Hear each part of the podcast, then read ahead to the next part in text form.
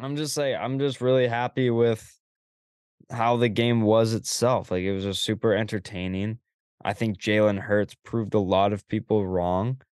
Um, I I saw this really good thing today that Hurts, despite losing, left the game better than when he came into it.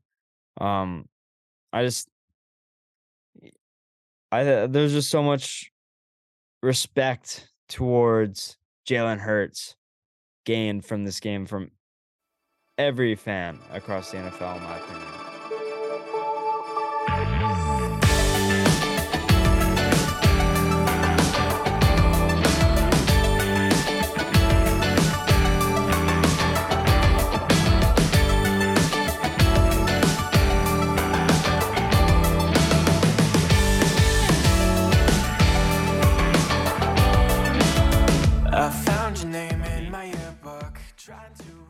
It is episode 148 of Left Side Heavy the podcast, presented by Blue Wire. It's your it's your boy Jevin LaFave. We got Hayden Barton as well. Just us two cranking it this episode. We're uh, we're coming off a wicked Super Bowl, already deemed a classic, which I think most people could agree on. Fresh off Riri being announced Prego, and some news coming out of the NHL. So it's going to be a fascinating episode. But Hayden, how we doing today? How you feeling this morning off the Super Bowl yesterday? We're recording on Monday night here. How's it going? Good. No, that's absolutely good. Yeah, recording on Monday night. Can't wait for Tuesday to just have everything drop. Uh it's classic. Um obviously can't record tomorrow, got to take out the honeys. So, yeah, after last night, a nice Monday to just kind of soak in the fact that it's 207 days till the next, you know, kick for football is just kind of depressing but it's good because I'm getting into hockey. Obviously, set up the green screen behind me. Head to the YouTube if you want to check it out. It's really round, doesn't really fill out the whole box camera, and my, as my face just fucking glitches. Yeah. And I also have like a red chair behind me, so it's just It's like eh, it's like grade A like Marvel level green screen. yeah, That's a fact. yeah. It's it's it's not bad. You just gotta not have anything else in your way, and you'll be perfectly fine. You gotta stay completely still and not move. Perfect, Yeah. golden. Yeah. yeah. And you're I just need a camera that can maybe zoom in a little and then it'll be a lot better. But for the time being, it's about as good as it's gonna get. Yeah, it's money. Absolutely. What about you, man? How was your uh was your day? It was all right, man. It was so long. Like we have for so Monday is my three hour class, Mm-hmm. and it is the wrong class. It's like the only three hour class that I have. If you Yeah. take out like, because so, some of our classes is split into like a lecture and a lab, and there's a class in between. So it's like technically a three hour like day for that one class, but it's split into two sessions. Okay. This one is just three straight hours in the same class. Mm-hmm. and it's like marketing foundations and the teacher talks in such a laid back like calm tone and he talks Oh, so it's- slow It's, It's like, like- you're ready to go to bed or something. it's the wrong class to have for three hours and it was just like i looked and it was 9.30 to 12.20 Yeah.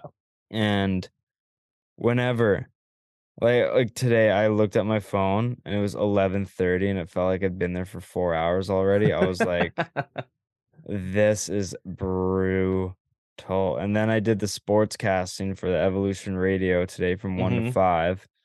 So it's just been a long day, man. And then I have like a midterm on Wednesday. So after we're done this, I have to edit Study it up. and then study and review and do a quiz that's due tonight for this for the class. So it's just like You got a lot on your plate. just a, just a touch, man, just a touch. And you know, I um, I've I've gotten to the point on like busy schedules where like I haven't been able to comprehend dates with days of the week. So Mhm. I didn't realize how close like Valentine's Day was coming up. So I didn't get a reservation in anywhere. So I'm just gonna cook dinner at home. nice. and There you save go. money. Yeah. But yeah, you know, we're on the struggle bus right now. I can't lie. Lost a lot of money over the weekend. and you know, it's just not That's thriving. just what happens. But we're just trying to survive. Exactly. Making it really hard on myself though, but we're doing our best. I mean, if you think about it in terms of like potential money you could have won, you're rich as fuck right now, bro. Jerick McKinnon, man. I'll never Jerick forget that. McKinnon, all he needed was just 10 more receiving yards, and you would have been up on the weekend. Yeah. And if literally any other square didn't go to any of my family members or people who I'm uh like I don't know, I'm calling, significant othered with, then man. yeah, I'm calling collusion. Yeah. Bullshit. I uh I told my coworkers today, like Carter and Rob, who were on the board. I told them about it. I was like, um, yeah, no, people were just calling me out saying that I rigged the board, and I could totally understand why. And if I had won, it probably would have like ended in a fire. Yeah, for real, man. Yeah. Like so it's probably the- good that it didn't happen. First board goes to your girl. Second or Yeah. first square first goes quarter. to Shay. Second square goes to your mom. Third square goes to your Cousin Jana, Jana. your yeah. cousin, and then the fourth one goes almost to your brother. Yeah. It's like, come on, man. Yeah. Hey, you know one- what's funny? My brother literally chose squares that day, Shaden the night before, and my mom the day before. Taylor Yeah, was the only one who had chosen squares. Like she was the first person actually that actually responded to say like, "Yeah, I'm down," and then Yeah. chose squares that day. So Yeah, it's method uh, to the madness. it just wasn't my weekend because I lost No. money in poker as well on Friday. It's Ah, just uh, yeah, it's a I'm rough night, man. Rough about- night. I'm about to crawl into like a hole and just cry. Wither away. Yeah. I'm delivering, I'm delivering pizzas on Saturday, so hopefully I uh, Make some money back. make a little bit back. Yeah, I can't wait to order a pizza and then not tip you. well, I wouldn't even come out to you, even if you were in our delivery zone. So No, I'm literally just going to go to a house that's uh available in Poco just to do it. well, I can't wait to just accidentally drop your pizza walking up to you. oh Oops. boy. Yeah, Whoopsies. yeah. Oopsie, just minor oopsie. All right. Well, uh, uh, we'll get into some minor uh, NHL details here. Lots of a lot of trade talks coming up. Not necessarily trades broken, just a lot of trade conversations starting to heat up. Minor notes here and there. So a couple signings, couple game misconducts. Canucks went on a l- losing week once again, but uh, yeah, talk uh talk a little bit about that. We'll recap the NFL, and then we'll play a little game at the end uh that we've neither me or Hayden have prepped for, but it's decently easy that we can maybe wing it on the fly. But uh we had a trade in the NHL last week on Thursday. Vladimir Tarasenko. He um this is the the one we posted on our social media that broke the day after we recorded. Funny enough, Completely natural for things to happen. we right upload after on the Wednesday, but even when we record on the Wednesday, it happens the next day. yeah, it's uh it's brutal. But um no, Vladimir Tarasenko after many many times uh requesting to get traded, maybe not many times being like requesting to get traded, but it's been a couple of years since he has requested a trade out of St. Louis. His request is finally finalized. He's been traded to the New York Rangers along with prospect Niko Mikkola, a six foot four, two two twenty pound defenseman, um, out of Finland.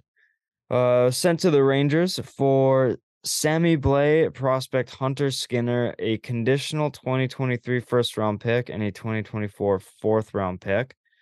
Uh, Tarasenko then immediately made his impact felt or made his presence felt as a Ranger, scoring three minutes into his Rangers debut off of an assist from Artemi Panarin.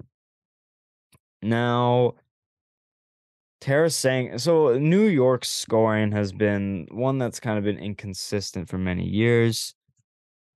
What are your thoughts on them acquiring uh Tarasenko in this trade? I think it's an absolute win. It shows that the Rangers are ready to go on a run and getting a goal scorer and maybe just like a point getter like Tarasenko, uh, who is having kind of like a down year. I'd say might even be exactly what he needs. You know, new change of scenery. So we see a lot for players these days. Like they just get bored easily. And I don't I I don't uh I don't fault it. Like if your team's doing shit, it's so hard to stay loyal to a team for more than 4 years without any sort of success. Excuse me. And the Rangers, you know, you see it. You can see, like you can see success within and I think Shesterkin is like the biggest cornerstone to that, you know. He hasn't Yeah. had the greatest season this year, but like he had like one of the greatest seasons of all time last year. So you got to just trust the process. And I feel like the Blues are a little bit more behind than the Rangers, in my opinion. Yeah, no, I think Tarasenko, he's had history of being a sniper in this league. It's just like you said, it's not necessarily he's been bad. It's just his health has been a huge factor in his success. And going through shoulder surgeries and just upper body injuries and stuff like that the past few years, it's been really tough for him to get anything going. And for what he's been healthy this year, he's been decent. It's just been the past couple of years prior. Yeah. Um, like last year, he had a good full season, 82 points in 75 games, still missed a few. But the past, the two prior to that, he only played like 30 ish games due to shoulder injuries and everything like that. So it's been tough. But I think a new start on a new team, like, always gets the juices going in a player and like Oh yeah. changes how they adapt. And I think this is just massive for the Rangers come playoff time because for a team that was just kind of rebuilding a few years ago, it seems like they've kind of cracked open a window on like we got to win now and take advantage of Fox and Zibanejad while they're still Yep. wanting to be here and everything like that. And Panarin, he's aging, like not necessarily aging, but like the more and each year goes on that you don't win a cup, he's getting older and that contract is just going to get harder to move. So you have to try and take advantage of the Something. big contracts you have now. And why you still have Shesterkin, because you never know how long a goalie is going to be good in his prime, right? So hmm I think this is a great move um, for the Rangers. I, uh, it's an excellent scoring touch. Adds more to their power play as well. I mean, their power play has been their biggest strength for sure, but Mhm. it's their even strength scoring, and I think Tarasenko it gives you more flexibility to move other players up and down the lineup. Yeah. And um, I think this is just a great move by them to provide more uh, scoring. And it's easier to play with the lead, and you can't have that when you're not scoring a lot on five on five, and Tarasenko can help that. No, definitely. But uh, Patrick Kane came out and said that he's disappointed that the Rangers traded for Tarasenko, and now he is questioning his future with Chicago. Um, what do you think that entails? Um, what are your thoughts about that? Yeah, I don't know. I see a lot of I see a lot of um mixed reports, let's say from uh what Patrick Kane has said. Uh because I'm pretty sure I've also seen reports that have said um he wants to stay loyal to the Blackhawks.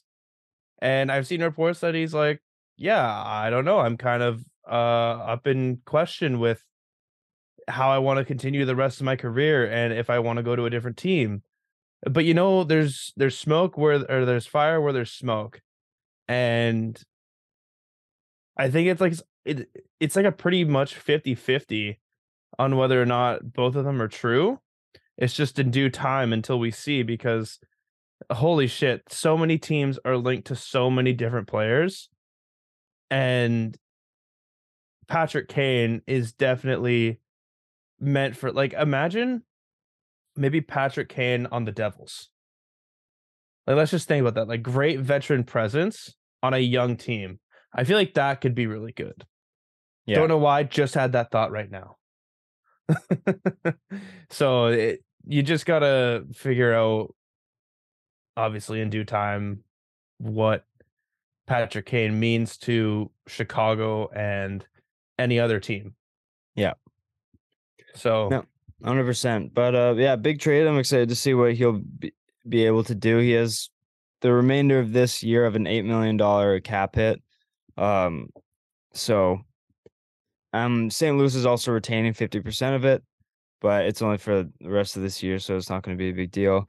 And the condition of the first round pick is that it'll be the pick will be the lower pick between Dallas and New York mhm, and the conditional fourth round pick will become a third if the Rangers make the playoffs. So it's probably going to become a first and a third yeah. for uh, St. Louis.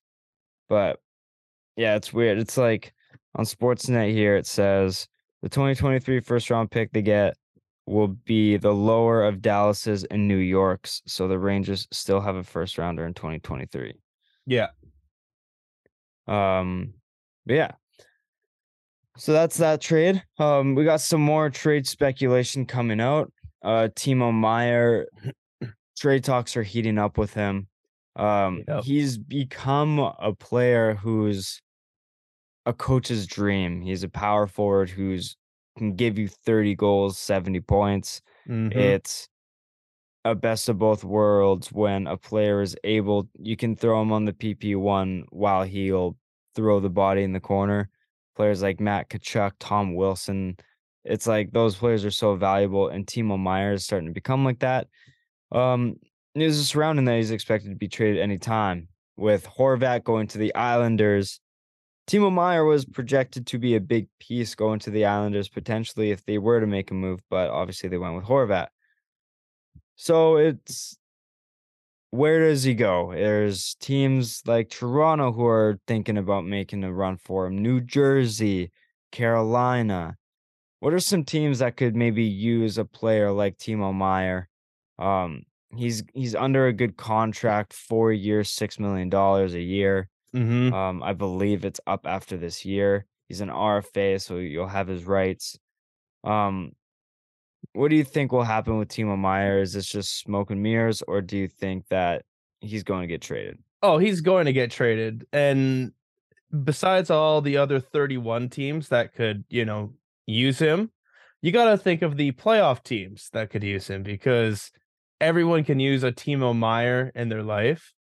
And like you said, this guy is a coach's dream. He's like a power forward, but he gives you like that type of vibe, like how you're saying with uh other power forwards, you know, and just uh one person that Scott brought up last week about Meier was Jerome McGinley, and it's like, yeah, like I could, I love that comparison. So it's got to be a team.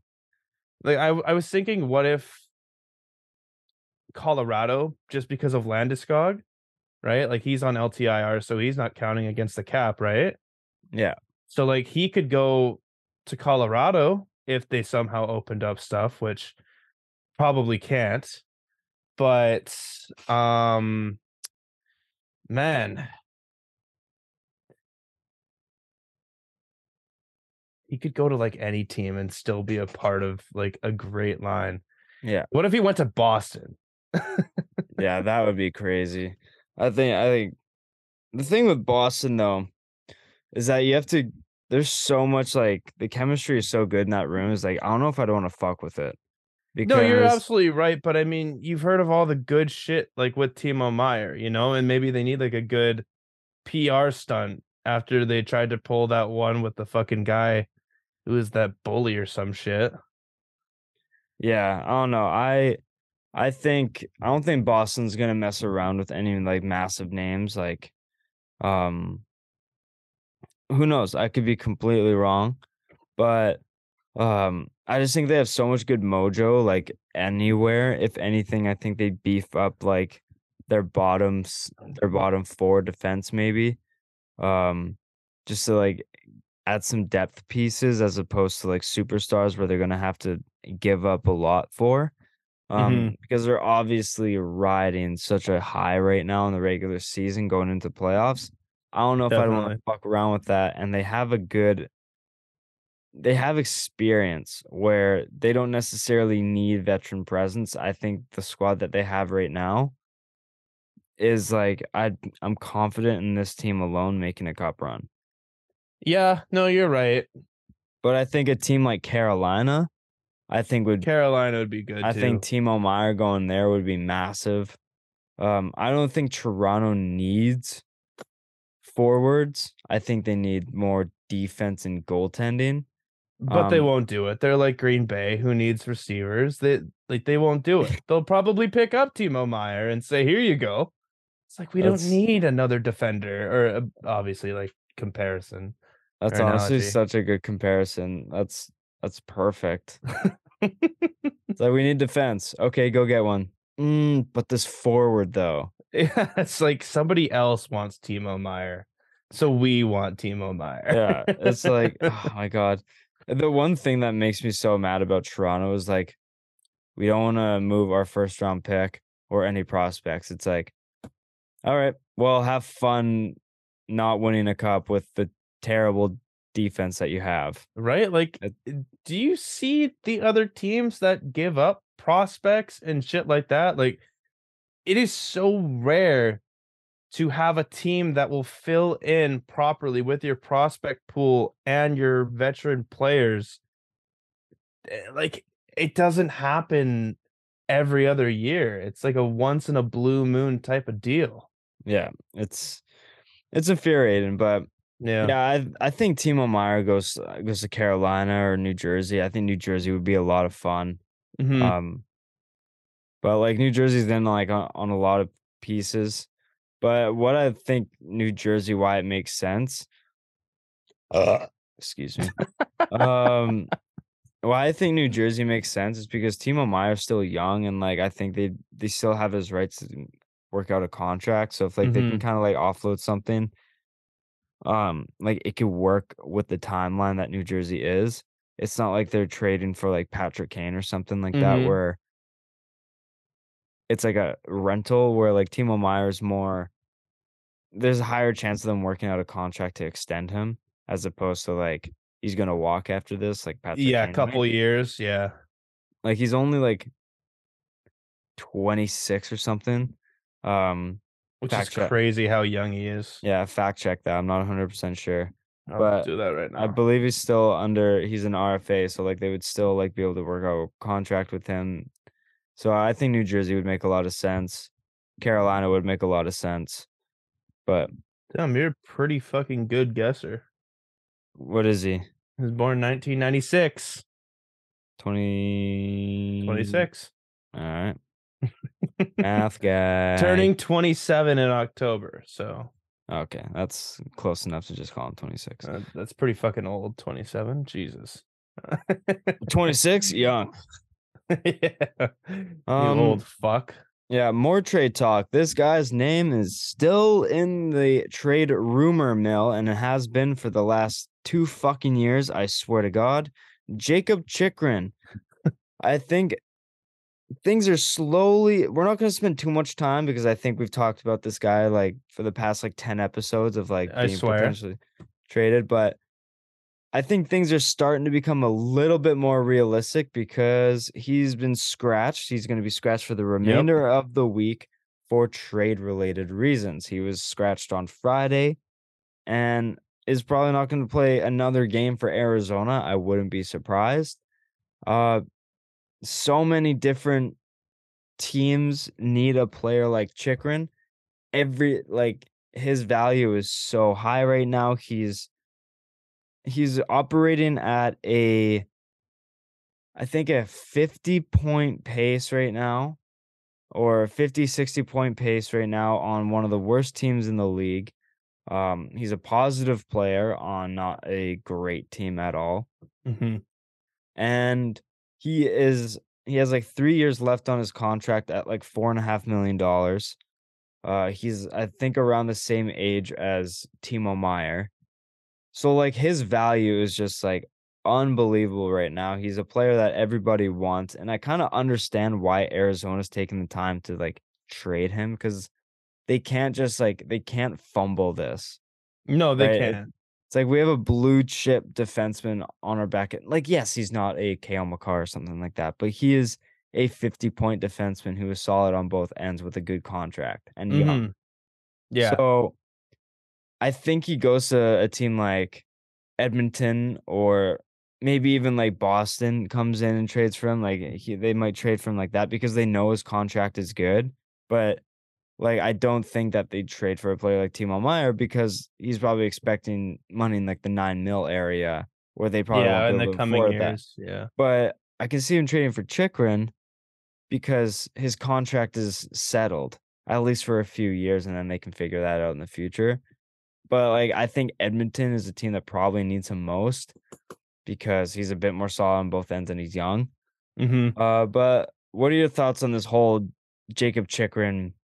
I was actually going to say Edmonton, and one of the things I saw was, um, obviously because Edmonton, uh, just played the other other night. I don't know, not Sunday morning, but Saturday.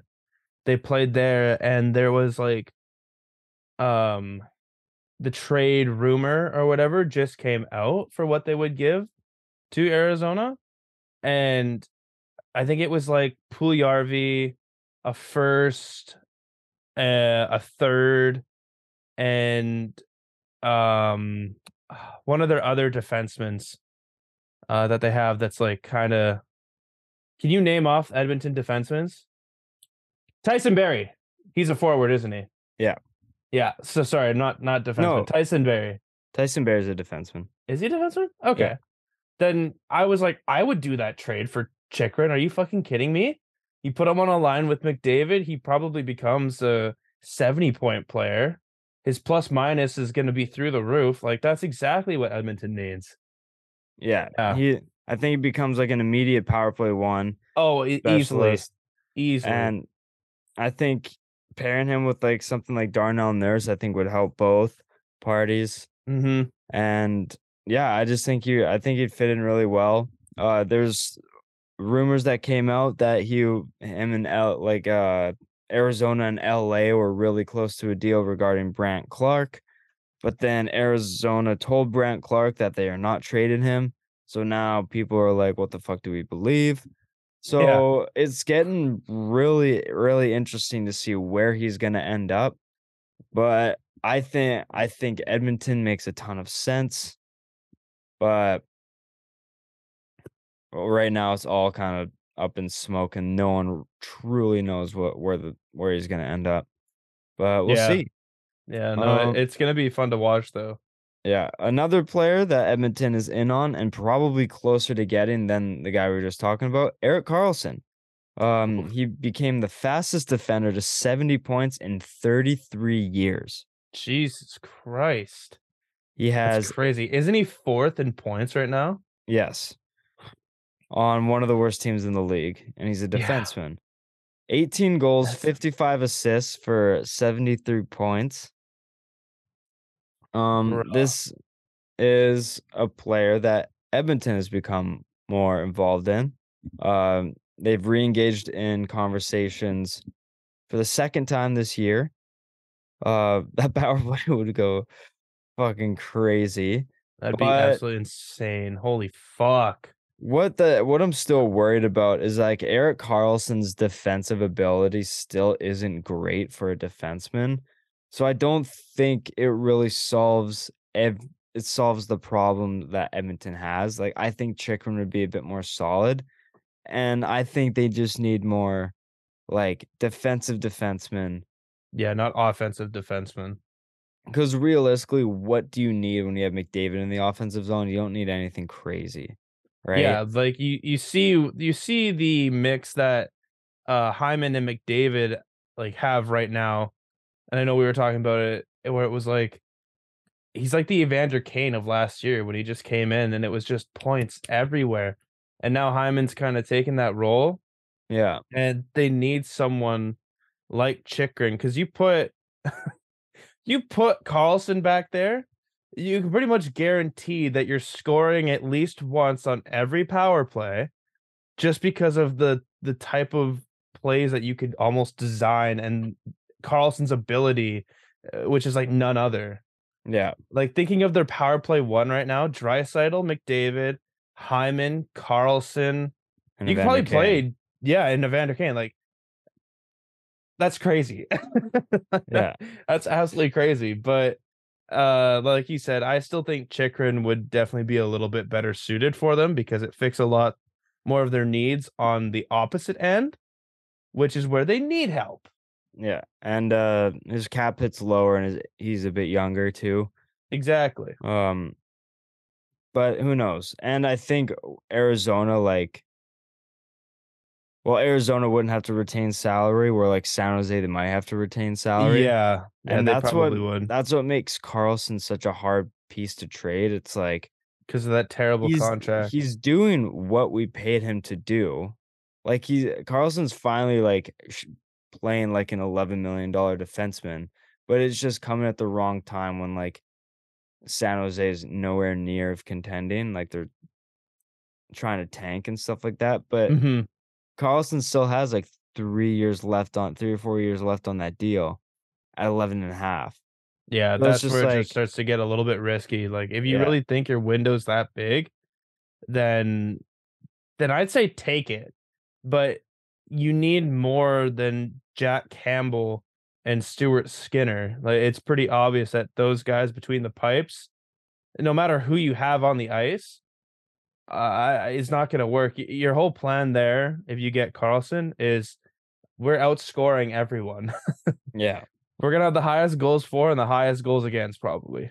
Yeah. It's just, it's a Karlsson's amazing, but it's just like the defensively is um maybe a small worry, but um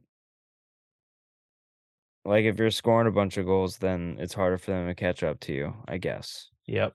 but who knows? Uh, we're gonna go to Vancouver. So we'll recap some of their week. Uh, today, uh, it is announced that Spencer Martin was waived, um, for the sole purpose of being assigned to Abbotsford. Uh, he has not been good. I think he's 0 10 in his last 10 starts. Um, he hasn't been great. Um, Collin Delia has come up and played much better. I think he's claimed that backup role for whenever Demko comes back. Um, it's unfortunate because I mean, like, I hope he gets better. Um, I've always liked Martin. I just think the workload got like caught up to him. Yeah. Like it's just go up, not playing for so long and then playing a few 20 games as a backup and then next season you're like the starter because The starter because of like, an injury. Yeah. like that's a lot. No, it definitely is. I, I don't know what you could what you could ask for more. And I totally agree with you. Just got overworked. Yeah. So it was tough, but um, hopefully he gets better. And he's still, I mean, Monday night we're playing Detroit. Uh, friend of the show, Ian McNaughton. Um, it's funny. He said yes to coming on tonight, but then asked me if I'm going to the Canucks game tonight, and I asked if he was, and he said yes. I'm on my way there. So I'm like, I'm like, so you can't come on tonight. He's like, oh, I thought you said tomorrow. I was like, nope, all good. though." Ah, Ian, that's uh that's Yeah. tough, man. I was like, I was like, hey, super last minute, but you want to come on tonight? Talk Super Bowl and uh oh sorry. some hockey. Talk su- uh talk Super Bowl and some NHL topics. He's like, Yeah, I watched it. I'm down to come on, talk about it. I'm like, sweet. And he's like, You going to the Canucks game tonight? I'm like, uh no. Are you? He's like, Yeah. I'm like, so you can't record. He's like, uh Sorry, bro. funny guy. Oh But, my um, god. But yeah, Canucks are playing tonight, and Spencer Martin will back up um Collin Delia. And it's her second uh game of a home and home. Detroit won the 10 a.m. game back on Saturday 5 2. Dylan Larkin potted home three points. Uh, Anthony Beauvillier got his second goal as a Canuck on the power play. I don't know if it was on the power play. I may have just lied there, but he got a second goal. As he seems to be fitting in pretty well with the team. Yeah, but I mean, back to back goals in his last two games for them. Oh wait, no, he's had three games, right? Three games. Three games, yeah, two goals, three games on a new team. Uh, couldn't ask for really much more. He seems to be doing really, really well. Uh, considering I was really skeptical of him. I was kind of like, oh, I don't, I don't know, but no, he's. It's a nice surprise to see on Twitter, uh, goal Beauvillier. It's like, oh my god, Yeah, Bo Horvat, who am I right? for real. But no, yeah, it's it's really nice to see that he's fitting in well. He seems to get getting a little bit more chances than he was in New York, and I think that always happens when you get kind of traded to a new team because it's like, hey, we traded for you for a reason. We're gonna try and make use of you. Um, you're an asset to us, so we're gonna take advantage of that, and I, that's what he's doing now. He looks, um, he looks a lot more confident out there. He provides a lot of speed on the wing. Um, and yeah, I think um no, it's it's paying off well and uh he's just a good stable forward to have on Pettersson. Um I like the chance that they're ge- giving him of playing with say hey, we're to not play you on the third or fourth line where it's like you're to be playing 7 minutes a night, but like you're to you're to be getting a chance to succeed. You're to play on the top power play unit and you're to play with Pettersson. So, Yeah, I mean, you gotta you gotta kind of say like, okay, well, that's that's pretty good. I'm playing with the, you know, almost what people think could be captain next year. Uh, pretty good leadership people around him, and yeah, a, an organization that maybe will say that we've traded for you, like we want you to play. Definitely, probably boosts his ego up. yeah, no, 100%. Um, what I am pissed about though is that Rick Tocchet has been cutting Kuzmenko's ice time. There's been many Yeah. times throughout the last few games where he'll get one shift in 13 minutes in the second period, Yeah, I saw that one. two shifts in 14 minutes or whatever. And it's just like, it's so tough doing this right after we signed him to a two year contract. And then the new coach is like, psych bitch, not happening. Yeah, like fuck off, man.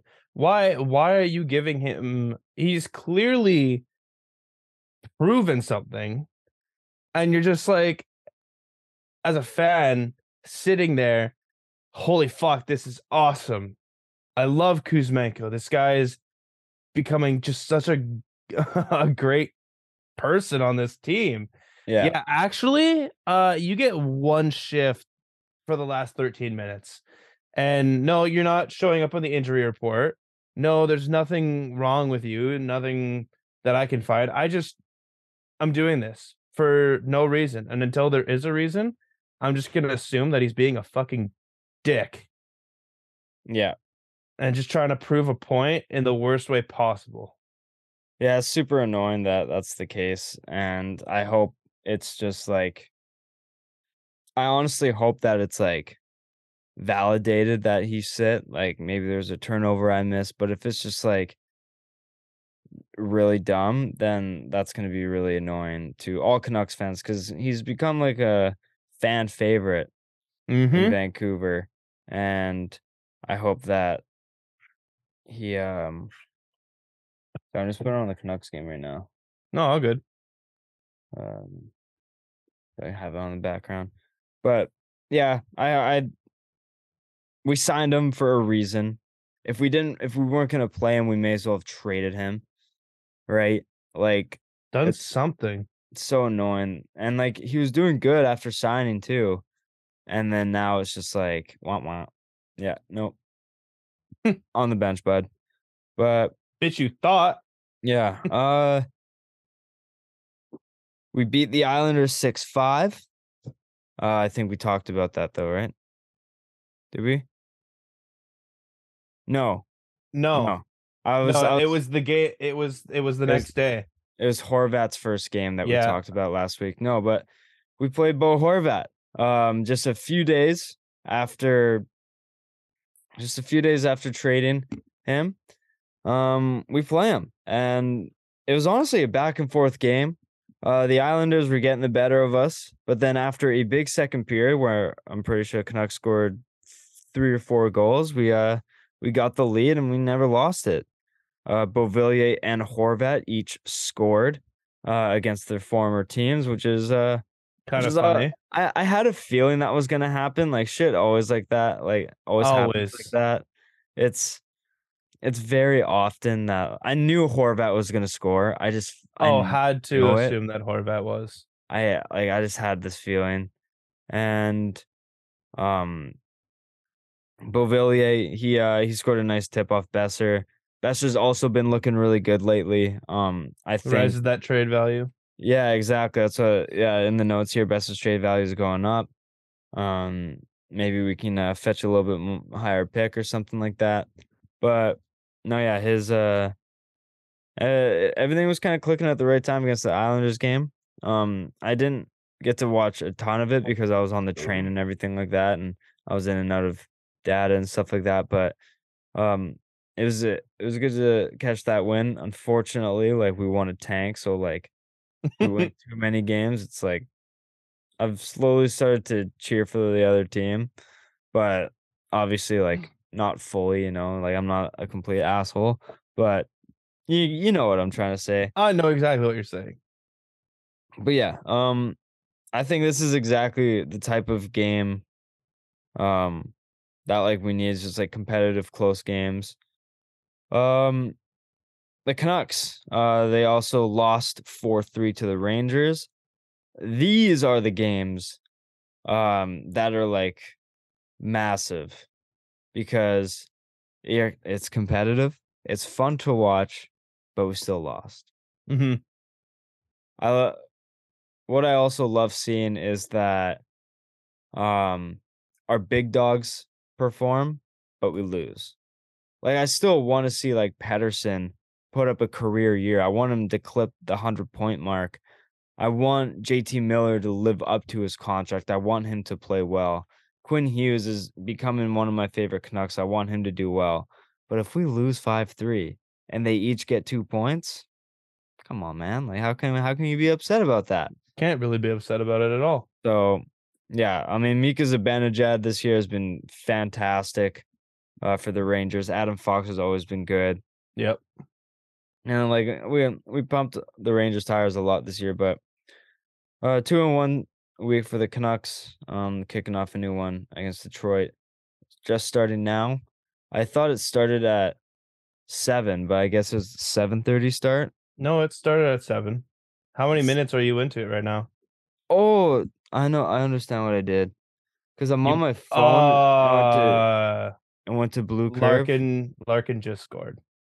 You know what I did is I pressed on the recording, not the live version, so it restarted from the beginning. Ah, yes, yes. Well, uh, live reaction as Jev was fumbling around uh, with the realization. Uh, I'm gonna totally blame it on Jev here. Uh, yeah, no, Dylan Larkin just sped right past Schenn and Pettersson, and went five hole on Delia. That was a that was a nice goal. He knew it even before it went in too. How far are you into the game? Uh, nine oh nine or nine oh two. This is at nine and a half. Yeah, you're you're about to watch Dylan Larkin just absolutely blitz by. But um, against the Rangers, what we did see was Vasily Podkolzin get his first of the year off a little deflection post and in. So it was good to see Podkolzin make um take advantage of his opportunities. He's been looking pretty good. Um, he's been looking fast, aggressive, kind of what we need from him as a power forward who's willing to get gritty and be a 60 point guy. So um, oh yeah, right here. Yeah, right there. Yeah. just just knew it before it even happened. Cheeky goal. Yeah. Cheeky goal. Actually, now that I think about it, last week I saw someone with a Podkolzin jersey. I'm like, what the fuck? That's so fucking random. Why? Yeah. Why Podkolzin? And it was like the Johnny Canuck uniform too. Oh, the reverse retro one. Yeah, and I was like, what the fuck? you could choose any jersey unless you're related to this guy. I I don't really get it, but I mean, like, go off. Honestly, honestly, I I love Podkolzin. I respect it. Um, all right, we're gonna go into minor notes here. Uh, Pheonix Copley signs a one point five million dollar deal with LA. The thirty-one-year-old. Goaltender is 16 3 and 1 a 277 goals against average with a 901 save percentage. I honestly this whole time thought this guy was like a younger goalie didn't know he was 31 years old but i also didn't realize how good he was doing this year. Um i think it's a total respectable contract. What la is in is they're in a really complicated goalie situation where jonathan quick is still like good enough to be in this league, not retire yet, but he isn't really good enough to take on a full time starting role. But then also Cal Petersen has been too inconsistent and the cap hit is just like weighing on the team. So like it isn't really worth it. Whereas like this guy is more of a bargain and he's been the best goalie out of the trio. So I Yeah. I respect the move of signing just a one year deal. Um, Hayden, I don't know if you have much to much to say about this, but I think it's a solid move for LA. He's No, doing well for you. solid. May as well jump on a bargain if you can, right? I agree.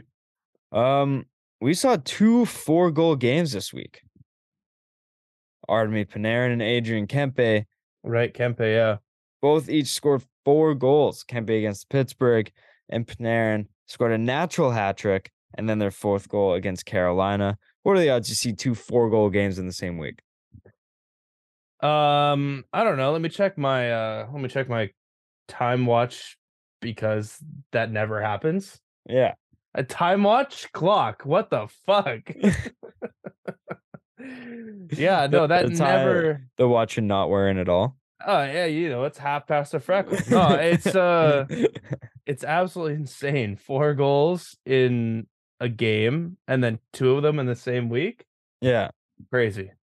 Yeah, it's not it's not often you see that, but No, No, I- not at all. Panarin's been tearing it up lately. Kempe's been tearing it up lately. So uh, shout out to them. Sidney Crosby gets his first game misconduct of his career. That was his first one. Yeah, first game misconduct of his God career. damn. That's Bad. crazy. It's a bad boy right there. yeah. Was it because of the uh the shit he pulled on um Zegras? No, um okay. so there's a really aggressive cross check in front of the net that wasn't called. Um Okay. and uh Crosby was basically telling the refs to go fuck themselves and how to do their job and everything like that. And there's a lot more. I'm kind of paraphrasing, but there's some a ton more I'm missing.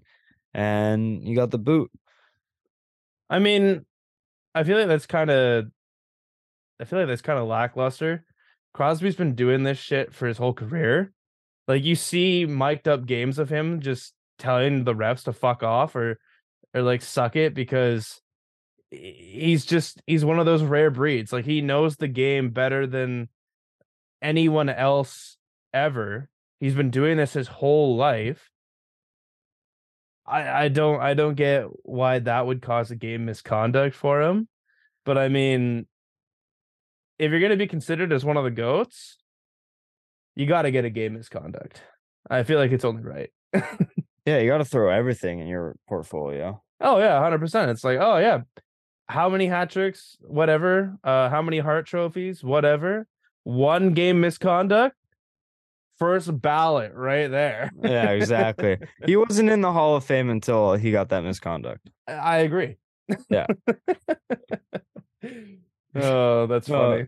But um yeah, honestly, it was fair. Like the refs, I think they need to be held accountable more for some of the Mhm. shit shitty calls that they miss, make, whatever. Um, it was a pretty clear cut penalty and they just did not call it. So Yeah. um I think Crosby's more than in the right to like be complaining about it, but Definitely it validated for it. yeah, it is what it is. Uh big congratulations out to Evgeny Malkin, who um against Anaheim hit uh 12 12 I said 12,000 1200 career points uh with two assists in the game. Malkin's one of those guys who's just completely built different. Like I, I don't know what it is about the Russians. It's just like their DNA isn't like anyone else's. Yeah, they don't drink water on the bench, dude. They drink vodka. Okay. Vodka or Dr. Pepper, it's one of the two. Why? Why Dr. Pepper? Do they drink a lot of Dr. Ovechkin, Pepper? Ovechkin drinks a lot of Do- Dr. Pepper and Coke on the bench. He doesn't drink water. Dude, imagine you're like a first class world star athlete, and in your Gatorade bottle, you have Coke or Dr. Pepper. Yeah, for real. it's insane. And I'm just That's like, yeah. crazy. and people think like, yeah, he doesn't have three years left in him. It's like he probably shouldn't, but he does But he does. because Yeah. like this hasn't killed him yet. He's definitely has like three to four more years in him. It's it's like when uh they say like the memes where it's like, oh, I got like a deathly uh sickness, like uh the Flintstone gummy I had eight years ago, fighting it off. it's like LeBron and with the Heat in the playoffs, like doing that stare down. Yeah. Yeah. no, So funny. definitely. Yeah, but uh Russians they're just built different and Malkin's been one of the more like 1200 points and he's always been in Crosby's shadow. It's just like he's so good in his own right. It's insane. Um it, yeah, it's uh big congratulations to Malkin. Fan favorite, I would say.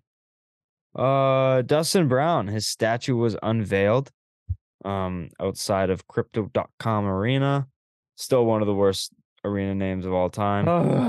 Yeah, um staples center was just such a lock and then they went to it really was. they went corporate so dumb. But i'm still kind of surprised he has a statue dustin brown. I don't think he did anything crazy with the team. He was just the captain. But i think it makes this art of a statue a little bit less like you know Yeah, it's just kind of it's just kind of there. Maybe it kind of loses its meaning was he like the longest tenured captain for LA though?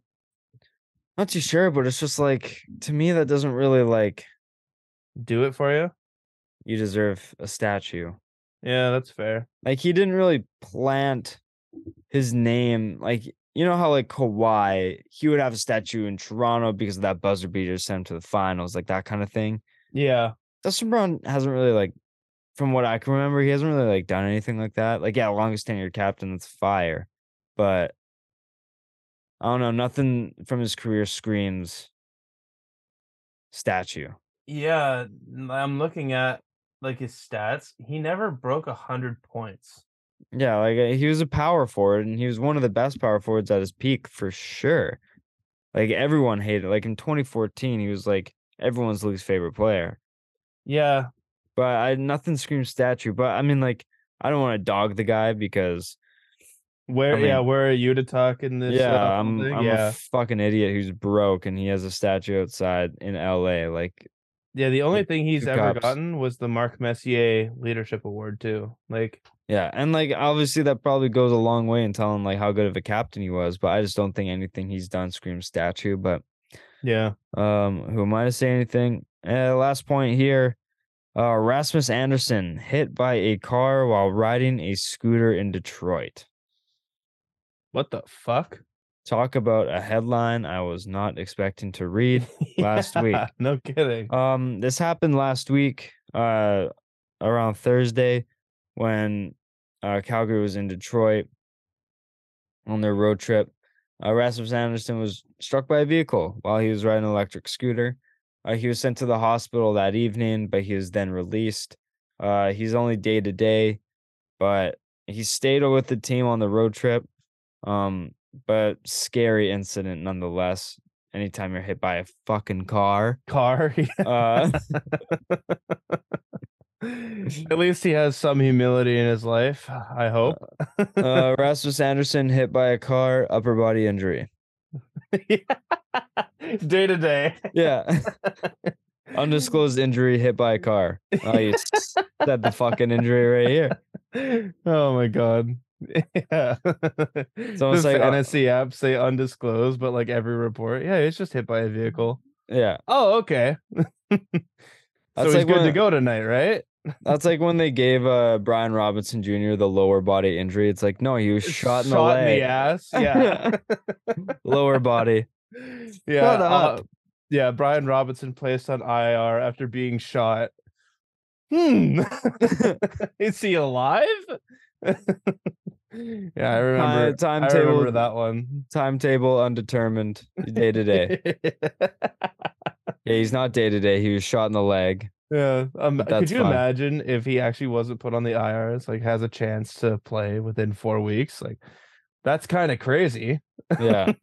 God damn. But yeah, uh Rasmus Andersson, I honestly uh, like he could have been like struck at by a car that was moving 30. He could have been hit by a car that was moving 50.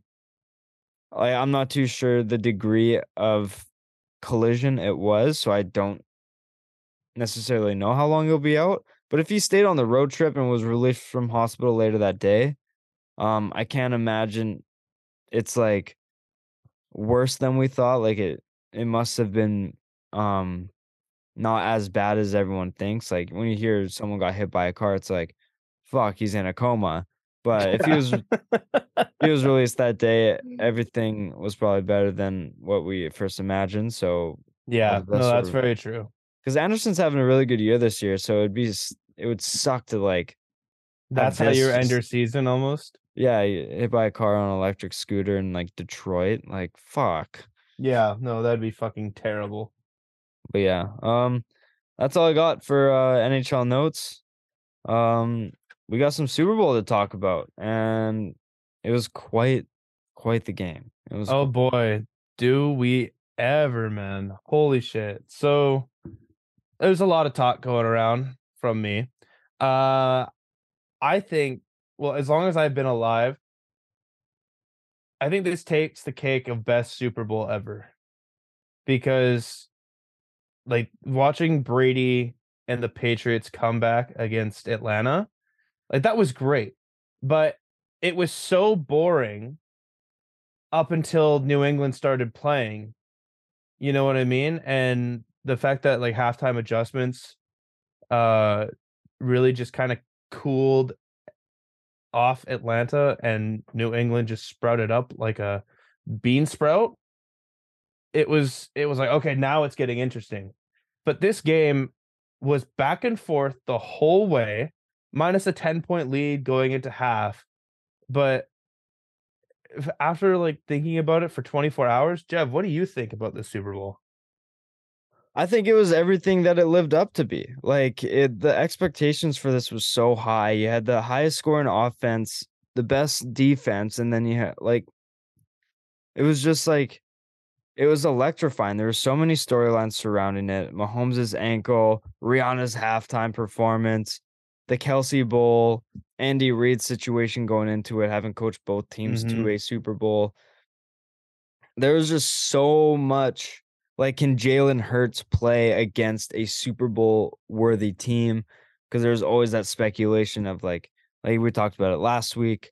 Um how can how can like how can a Jalen Hurts um team play when battling adversity? They never really gone through it before. Yeah, And to say the least, like Mahomes played his dick off. Like he was absolutely. he tweaked his ankle um from Clearly just like uh, pain. from just an unfortunate injury and he went out to have like the longest scramble longest run of the day um he didn't impress anyone with yards but he made the place he needed to um Mhm. Travis Kelce the his first half was like His okay, first quarter. first quarter, okay, yeah, he's gonna win MVP, but then like he went fell off a cliff. Uh, Yep. Juju Smith Schuster came firing out of the gates in like the back Third half of the quarter. third quarter. Yeah. Jalen Hurts, if the scores flip, Jalen Hurts clears MVP. Clear. Like he played unbelievable. Like I think Jalen Hurts had the best game t- that game, in my opinion. And I truly think Yeah. Brett was so close to being right. he was. It was scary how close it was. I was man. like, I was like, damn, yo, like Brett truly could have been right. We were dogging him, but it's like anytime a quarterback throws for 300 yards and then sets a record for rushing, like 70 yards, three touchdowns. three touchdown rushes, ties uh, Terrell Davis for most all time in the Super Bowl.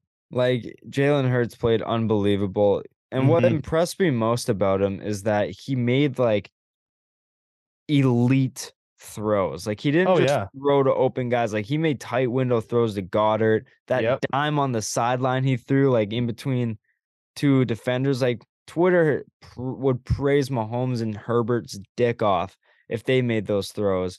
Jalen Hurts, I didn't see one tweet about it, and Yeah. it was probably the best throw of the game. Like it was Jalen Hurts gets my my game cap.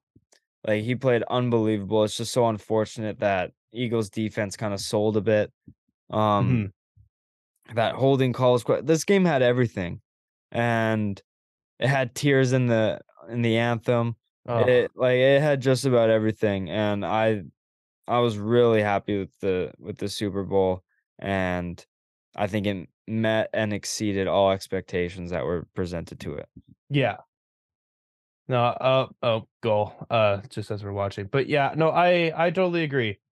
Uh, this Super Bowl for and people can say it the first 58 minutes of the game was like the best Super Bowl they've ever watched. Yeah. Can you turn off your green screen right now? You're fucking you're tripping out right now. Is it fucking? Oh my god, it is. There we go. I didn't I didn't even notice it. I was too focused on you. Yeah, yeah, I'm good now. Yeah, I'm good. Alright. Okay. Yeah, it, like it was such a good game. It was so back and forth, highly competitive. And honestly, if we're gonna get into it, Jeff, you you you you mentioned everything. Like everything that could have happened did happen. So I guess we'll kind of take it into this segue of what a joke the refs are. Um it's been like this all year. And it you didn't lose and I'm to be I'm to be those those pricks that uh are just totally bypassing the fact that that was a weak call or shit like that because you didn't lose the game off of one play. Your Yeah. defense couldn't stop Mahomes. They couldn't stop paper hitting the ground. Yeah. Like he was torching them. He you were getting absolutely ran over. Your strength of your team, the thing that you've been appraised for all year, did nothing. No turnovers, no sacks against against a Mahomes that had a bad ankle yeah. like you the, the defense for the Eagles played so good in the first half and that's what I was expecting. No sacks was kind of a shocker. But It was then a big shocker to me. I thought they would break through that KC line at least a few times. a few times, right? Or even just pressure him, but there was no pressure. And that Yeah. was the thing that you guys were being appraised for all year. So no, even when your corner admits that he held, you didn't lose on that one play. So you know what? Everyone who's gonna whine about it and go fuck themselves because you probably were the same way about it when New Orleans got absolutely screwed out of it. We tried to make it a thing that you could challenge PI and holding, but no one else wanted it. So it had to be taken away. Where's your God now, atheist? or uh not atheists. Um where's your God now, Catholics? Christians, But um freaks. but yeah, I like the where the Eagles lost is leaving Kadarius Toney and Skyy Moore completely wide open. yeah. Yeah. MVP, Andy Reid, and Eric Bieniemy's play calling. Yeah, like it's you didn't lose off of that. Like you sold so many different opportunities to stop them. You can't let Mahomes off a high ankle sprain run for like 35, 40 yards. Like, I don't know what you guys are doing. Where's the linebacker help QB spy him? Like it's insane. Um, they they guarded Kelce well in the second half. I th- I just think there's so much more that went into the Eagles giving up what they did than just that one call. And it was I don't even think like people are complaining about the right time when Bradberry held. Like I think he kind of like held him out of breaking out the other way. Yeah. I think like that's where like I thought like oh yeah you kind of restricted him from like beating him Turning. Yeah. and that's where like it um I noticed it and I thought it was like I thought it was fair like I didn't think it was like a complete terrible like I thought off the initial jump if they were like calling it on like the back I think that's like really weak Yeah. but like off the initial like cutting in and then cutting back out he held him there like on the hip No, definitely. and I think like that was fair. I've seen that call before with no complaints. Like there were some calls earlier, like holding calls, like completely grabbed his arm and pulled it down, twisting him, and it wasn't called. Like there's a tons more calls missed, and I'm just like I'm just really happy with how the game was itself. Like it was just super entertaining. I think Jalen Hurts proved a lot of people wrong. Um, I I saw this really good thing today that Hurts, despite losing, left the game better than when he came into it. Um, I just, I there's just so much respect towards Jalen Hurts gained from this game from every fan across the NFL, in my opinion. I agree. Um, that fumble, unfortunately, like was game changing. Obviously, it was game changing. Yeah, they ended up Um, losing by three, and that was worth six. You know, seven if you count the extra point. So Yeah, it's it's unfortunate because it was it wasn't it was like a self inflicted fumble. Like it just slipped out of his hands. Um, yeah, just totally fumbled the bag. Literally. Yeah. So uh, like I've listened to many post game conferences from Hurts, and he's very like he's keeping his chin up. He's taking this opportunity to learn from it and motivate them for the future, which is which I respect the hell out of.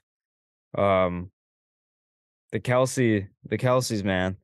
Um, that's another storyline that's like, damn. yeah, it seems as if now Jason Kelce uh might retire. Yeah, Um and you know what? Honestly, retiring is probably the best decision for him. Like he's retiring on what you could call a high note. yeah, You know, he played against his brother uh Fat Chance. Uh not a lot of people do that. first time Super Bowl history. and like it's just it's an awesome moment and yeah you lost but you got to share it with your brother. And it's sad obviously because you didn't get the super bowl uh walk off into the sunset you wanted and it looks like travis might play for you know a couple more years. But this was this was just it there's Yeah. not much else you could say. It was a storybook ending to an amazing career. I don't think anyone's gonna ever doubt that Jason Kelce, best center of all time, definitely up there. No, one one thousand percent. I totally agree with that. And um you always see like Kelce and like Travis Kelce being talked about as the greatest tight ends of all time and everything like that. But I feel like Jason Kelce isn't talked about enough. Um when it comes to his like his ranking amongst all time centers. Like he's been a solid foundation for that Eagles team for a long time Oh yeah. and um on the New Heights podcast, uh Jason Kelce was talking about um where Travis Kelce like ranks amongst tight ends of all time and like how he's arguably the greatest tight end already. And people in the comment section were like, dude, do you realize like where you rank amongst centers? Like, dude, you've been the best center in the league for fucking years. yeah. and like that just shows like how much of a class act he is. Oh, Um, absolutely. He's So still humble. like like that's why he ranks amongst so many people's favorite players in the league. Like he's awesome, and I think like so many people respect him. Um, and yeah, he's gonna go down as one of the greatest centers of all time. I don't think it's a, a question. Not a no, it's not a debate. yeah. No. But Now, now if we're talking about greats, where are we ranking Patrick Patrick Mahomes of all time? Because I think it's an appropriate time to have this conversation. Um, whew, he's he's five years into the league. Five years into the league, he's a five-time Pro Bowler, Yep. three-time, uh, two-time All-Pro, two-time Super Bowl champ, two-time Super Bowl MVP, two-time MVP. yeah, no, he Five and he's only into the league. 27, man. Yeah. like no, he's he's absolutely insane. He's already He's the best like- quarterback we've ever seen. yeah, easily like high most highly touted quarterback that's actually lived up to fruition. Was he that Uh, highly touted though? I didn't know much about him going into the draft. He, was the ninth overall pick, and I know- he I was know, like, yeah, he I know was he was drafted top ten. I just didn't know if he was like had like that Trevor Lawrence.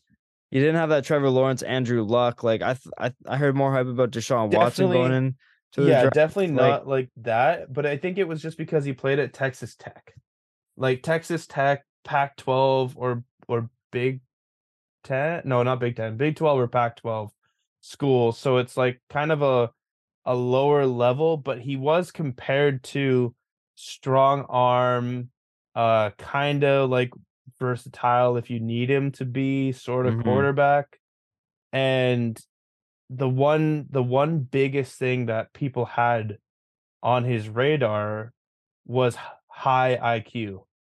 Yeah. Because when you watch the games at Texas Tech, he didn't make a lot of mistakes. It was just his ability. And I think him going to Kansas City, there's not many other better places that he, that he could have gone. Like, I'm not trying to say this to sound like a like a like a prick, but if he went to New Orleans, I could have seen him being good. If he went to, um, I don't know if Kyle Shanahan was a head coach at the time, but if he kind of stayed in like a Shanahan, like a good offensive coordinator, uh, or a good offensive minded coach, he would have succeeded. But you don't put him in with like a good offensive coach or offensive mind. I don't know if he has this career archetype because with Andy Reid, it's like it's like getting a new car, you know? It's like fresh out of it. Not a lot of people know about it, but you love it and you absolutely modify the shit out of it and make it your own. That's Patrick Mahomes to Andy Reid. No, I I totally get it, and like he definitely benefited coming into a Kelce Tyreek Hill offense Oh, with 100%. Andy Reid scheming it up. 100%. without a doubt. But uh, this has been his best year By as an. NFL quarterback because he was given scraps after they traded away their thirty million dollar receiver. He Mhm. had Juju Smith, Kadarius Toney, Marquez Valdes Scantling, like Mecole Hardman, but who wasn't Uh, even playing. and like all the receivers were like their former teams were like, yes, you can leave. We don't really care. Mhm. right? And then the running backs, like Clyde, is a like he's bad, like eh, or like he just needs to change his scenery, I think. And like he wasn't even active for like half the season. Jerick Yeah, McKinnon is like stretch. Jerick McKinnon is one who's been battling injuries his whole career. He was he was really high praise on Minnesota, and then he got tough injuries. Couldn't really get it going in San Francisco, and now I think he's found a home in KC. hmm Isaiah Pacheco's been a horse, but like he's a rookie, can never really guarantee on rookie. So he really only had like Kelce and a suspicious offense or defense besides Chris Jones and Frank Clark, right? Yeah. And he won the MVP, Super Bowl MVP, Super Bowl. It like Career and passing yard leader. It, it's he was so good this year, and he is without a doubt going to be like he's going to be in the GOAT conversation at some point. Oh, absolutely, Without a doubt. And I think he's already inching towards that at 27, as fucked as it is. Um, I I hate putting such a praise on a younger-ish player. I know 27 isn't young, but it's not old. It's not like, like it's not like he's 35. yeah, but it's still it's appropriate to have this conversation because he is without a doubt the most talented football player or a quarterback at least we've seen. Mhm. And I think he is I think Brady's go conversation is like going It's going to be in question It- in about 12 to 15 years. uh, 100%. Yeah. And it is who knows if KC how long they can keep this up. They aren't technically a dynasty yet, but they're really close. They're knocking on the door.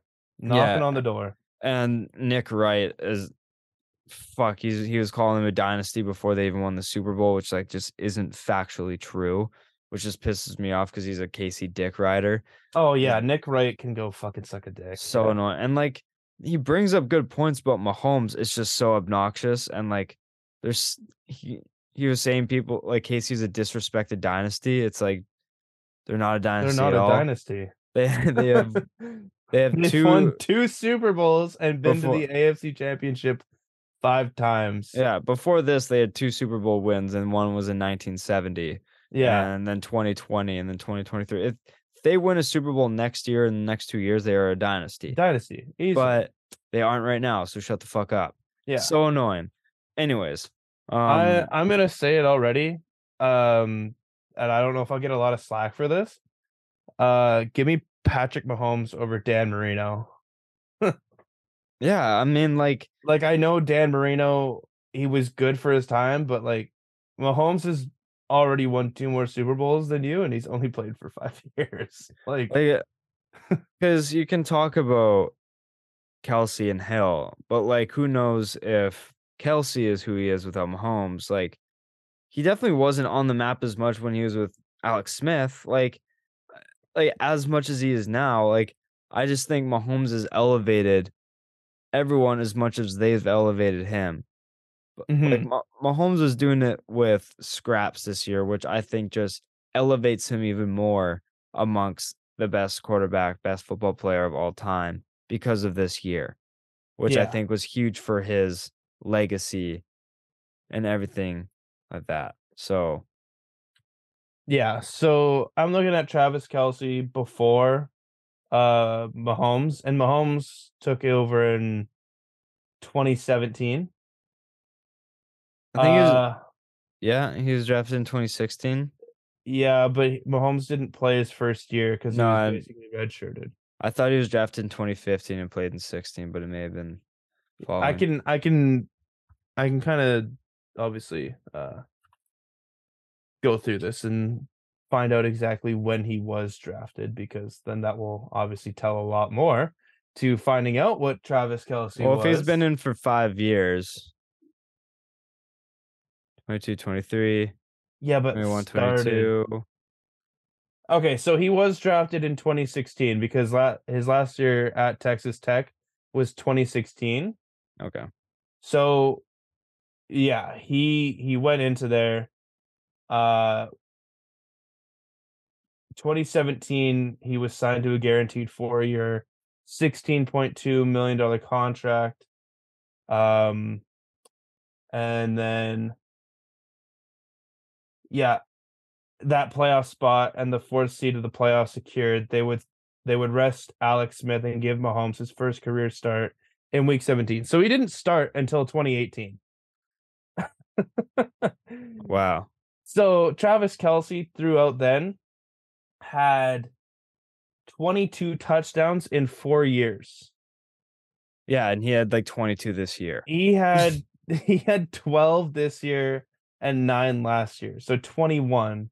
So you can definitely see his improvement and his betterness with Mahomes. And yeah, even looking at like his receptions, he only was at 85 for his highest, and then Mahomes starts 103 receptions. Yeah, like Although Kelce did eclipse a thousand yards uh 2016 and 2017. It's just you can you can see what the improvement is with Mahomes. Yeah. And but honestly, it's also a good utilization of who Travis Kelce is. Hundred Because if you're not using an athletic freak like that, the way you're using him now, eh, then you're just dumb. Yeah. so uh, no, absolutely like they're gonna be taking on top spot of top pass catcher, top quarterback. And I'm I'm never doubting on them again. Yeah. No, I, i'll be like, it's Mahomes and the Chiefs, and everybody else has a shot, but they're up there. Yeah. And I think people need to, like Scott said, people need to realize that. Yeah. And this is it.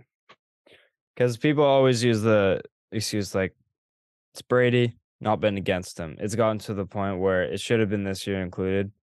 It's Mahomes, you can't bet against him. No, not at all. But um, speaking of him winning his second MVP, we may as well go over the NFL honors. Hey, um, yeah, no, I agree. cover what was won. Um, I honestly think that a lot of this was pretty chalk. Um, yeah. uh, Mahomes. I'll just quickly run through it here. Uh, the six major ones I got here. Um, I might be missing one, but off the top of my head, I can't. Uh, Patrick Mahomes, MVP, like we said. Uh, Justin Yep. Jefferson, Offensive Player of the Year, broke Minnesota Yep. receiving record.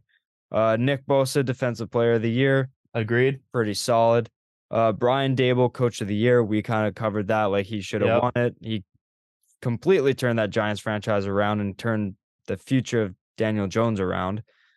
No one in New York wanted Jones back. Plays this year. Now they're like, he could be a franchise quarterback now. He could be he could be a nice 25 30 million dollar And- quarterback. And I remember like going over that at the beginning. I was like, Daboll kind of turned Josh, like improved Josh Allen from his rookie year to what he is now. Why Daniel Jones kind of has the same play style. Why what makes you think he can't buy a few more years of Daniel Jones in New York? Yeah. Um Sauce Gardner wins defensive rookie of the year and Garrett Wilson wins offensive rookie of the year. First time uh the same team has had the both offensive rookies of the year since the Saints in 2017 with Lattimore and Alvin Kamara. Uh that's a huge W from the Jets. Um, Absolutely. After being such a poverty franchise for so long, and in my opinion, still considered one until they win a playoff game. This is something a track you want to be on to Mhm. rebuild in the franchise is having two both rookies of the year. Yeah. Um also uh Dak Prescott won Walter Payton Man of the Year. Yeah. uh, And then Geno didn't write back, baby. Geno didn't I knew I was one was slipping through the cracks, but comeback player of the year. Yeah. Uh, I always associated comeback player of the year with someone coming back from an injury. But Yeah. through the rules of the award, Geno more than qualifies. And with him qualifying, I think he had the best year and a year no one was expecting. I agree. Uh, it definitely could have gone to McCaffrey as well, but I Or just feel like the, Saquon. Yeah, I just feel like the unexpectedness with Geno really kind of put like a nice touch on it.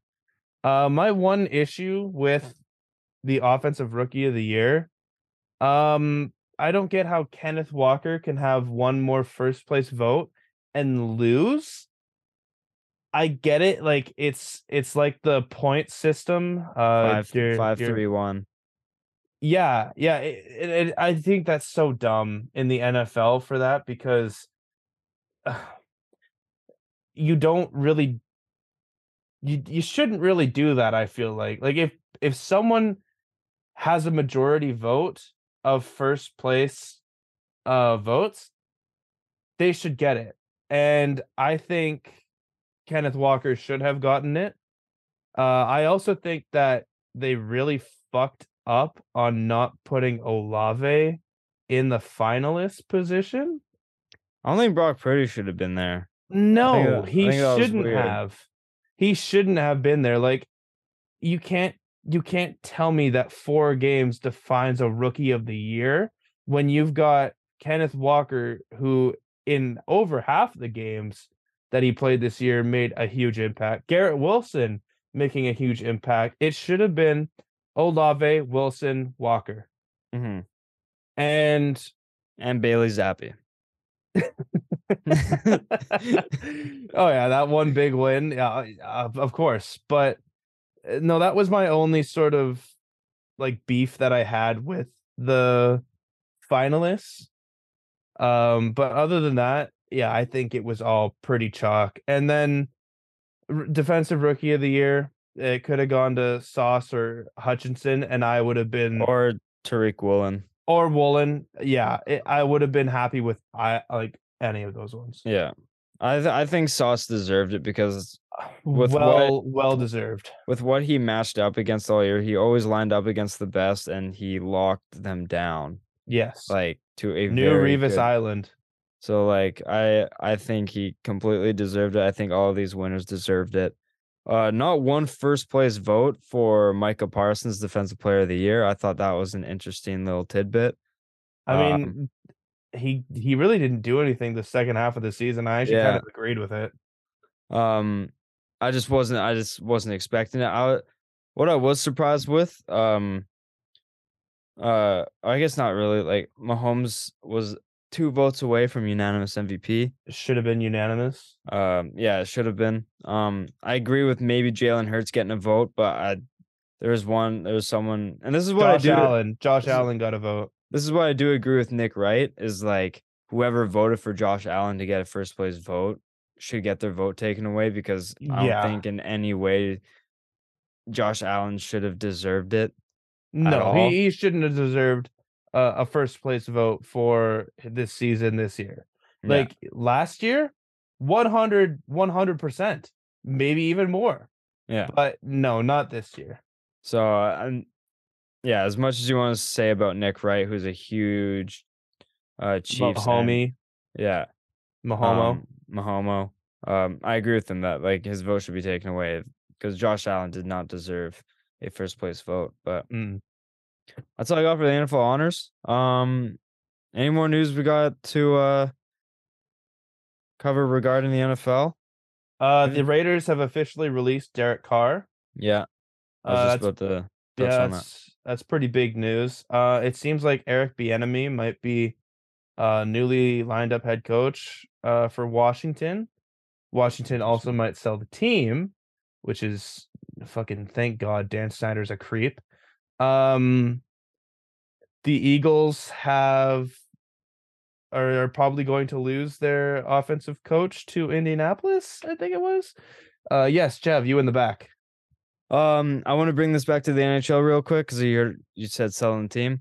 Ryan Reynolds has officially found an investment group to try and buy the Ottawa Senators. So is this much closer for Daddy Reynolds to be an owner of a NHL franchise? That's fucking Uh, sick. I just want to I just want to bring that back to the NHL because it reminded me of it. There you go. All right, but uh, yeah, other than that, um 207 days till kickoff and counting. But as we've press- prefaced many times before, the NFL is pretty much transitioned to no off season. There's usually None. something to report every week. Um, you can make a story out of anything yeah, almost every day in the NFL. Um, whether it's OTAs, free agency, the draft, there's it's it's never ending really. Um, and I think that's just with sports in general. So we'll say football content will die down after this episode, but in reality, there's probably going to be something we talk about every week in the oh NFL. yeah, But it'll uh, happen. Should we uh should we go to our game of the week? We should go to the game of the week. So uh, this one was super last minute. Um, I had an idea in mind, but then I realized that I didn't really want to do it at all. Um, and then I thought of this one, and I thought it'd be cool. But uh, we're gonna do a draft of active NF- NFL players who have played on more than one team.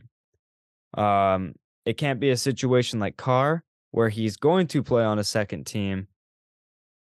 It can't be anything like that. It can't be pending free agents who have only played on one team. It can't be anything like that. They have to have played a game on two teams already. Um, And that's be current players. yeah, current Yeah. active players, uh, quarterback, two running back, three receiver, and tight end.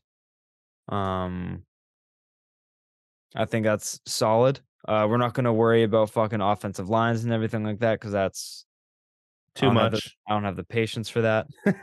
and we've been doing a lot of football game kind of things. For the next few weeks, we're going to be doing NHL games to get the NHL fans involved in this as well. Um, just with our knowledge, we know more. Both averages out higher. if I had a lot, if I had a day to prep about this, then Yeah. we would have definitely done NHL. Yeah, We'll um, save it for next week. Well, honestly, we'll probably do the same game with NHL next week. Uh, we can do that 100. percent Hell um, yeah. But Hayden, do you want to pull out heads or tails? Uh, Uh, fuck. I've been on a uh, I've been on an absolute tear. Uh I'll go heads. Okay, let me uh let me do this one sec. Hey Siri, heads or tails? It's tails. Fuck me, dude. What the hell? uh are we just doing QB, RB, RB, Three receiver, tight end, and three And- receivers? Okay. yeah, and do one running back, and then the second one can be running back slash fullback. It can be. whatever. Oh, okay. you can make them either, kind of like a flex. But Okay. Okay. all right, with my first pick, I'm honest. This is tough. Um. Oh fuck. I'm yeah. I'm gonna I'm gonna take first pick. Okay. I I'm gonna go with um Tyreek Hill. Yeah, yeah, that's a that's a good one. I'm gonna go Tyreek Hill. Okay. Well, if you're doing that, then I'm gonna go Davante Adams. Yeah, that's who I was. I was in between Hill and Adams, I, I'm not letting you get back to back goat wide receivers right and now. like, and like I've gone on to say that it's like I think Tyreek Hill is the best. Res- what I think he's better than Adams. I like him better. I just like the speed he brings a bit more yeah, I agree. with the, with the route running. I just um I agree. encompassing. Uh, I'm this one's still kind of tough, and I might make the wrong pick here.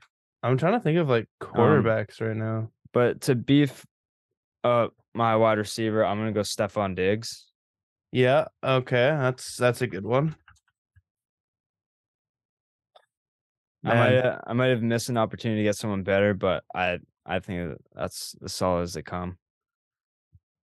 Oh, I'm. Oh man, oh man. Should I go Melvin Gordon, Super Bowl winning running back? Ooh, I forgot he went to the Chiefs, bro. I forgot when he was cut by uh Denver. He just signed with the Chiefs. Like, peace. really? I I must have missed that. Holy shit, he did. Yeah, That is funny. right. It's absolutely hilarious. Um. All right. So with that, now I'm just trying to think. I have I have my tight end in mind, and I want to get like a good tight end out of the way. And I think, yeah, I don't think there's another better tight end on the uh two team market here. Uh give me Darren Waller. Right. Played for the Raiders. I'm uh I'm gonna go Christian McCaffrey. Fucking hell, I'm such an idiot, man. Oh my god. I'm an idiot, bro.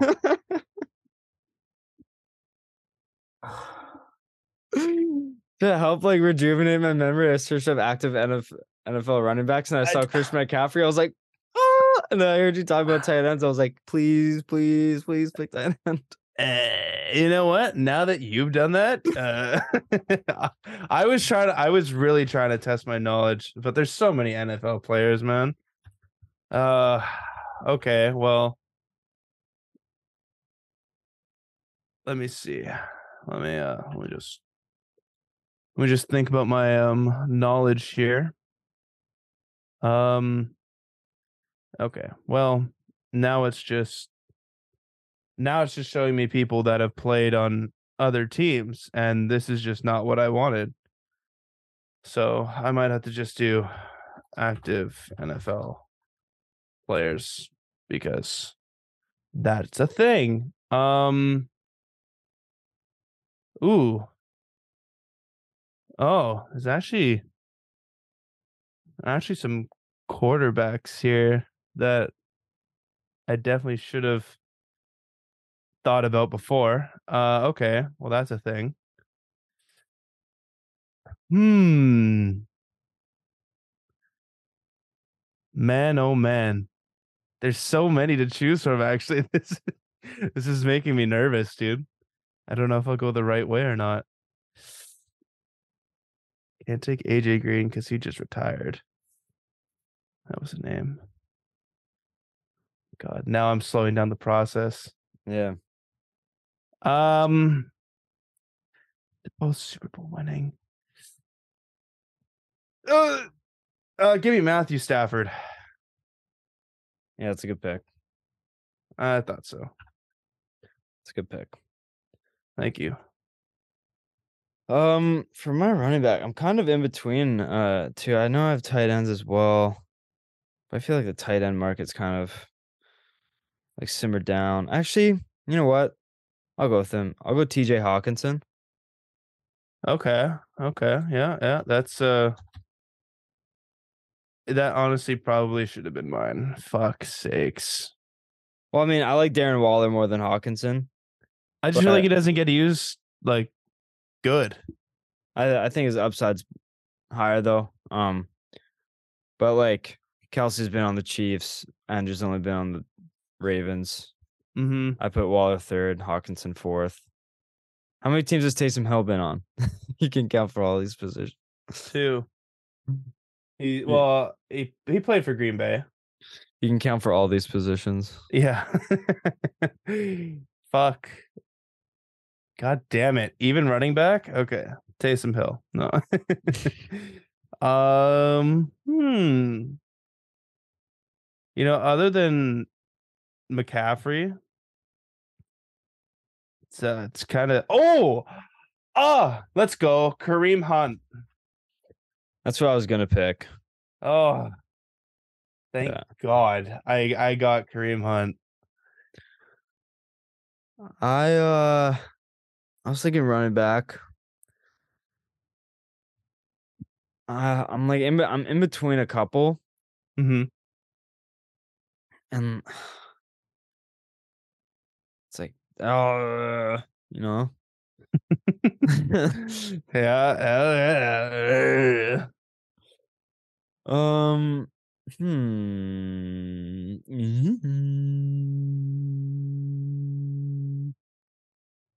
um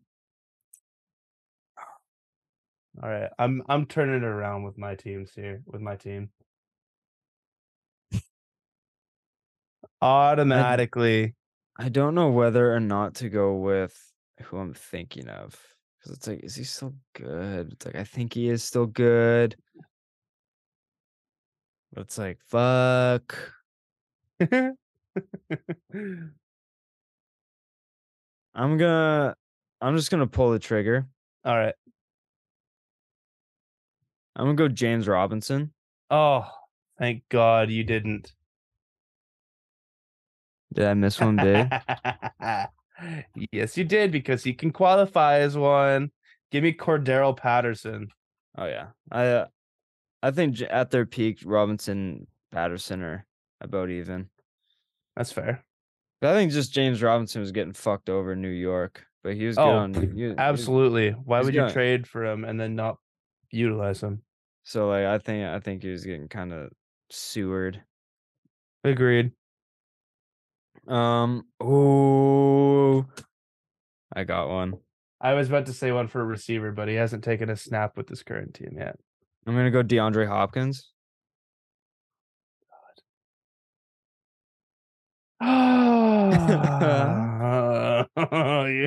wide receiver room is fucking good. Yeah, I think you've already won this game. Yeah. I should have been looking at at oh okay. Uh AJ Brown. Yeah. Yeah, okay. And honestly, I I I sh- probably should have gone AJ Brown because I think he might be better than DeAndre Hopkins right now. But I mean, Oof. I I mean, mean, like, I've kind of saved it with it with there for for my sake. Yeah. Now I have to think of a quarterback, and I'm gonna try and do it off the top of the dome. Um, going through the divisions here. Good. Uh, see, I like him. I think he had a bad year this year, but I think he's better than what he did.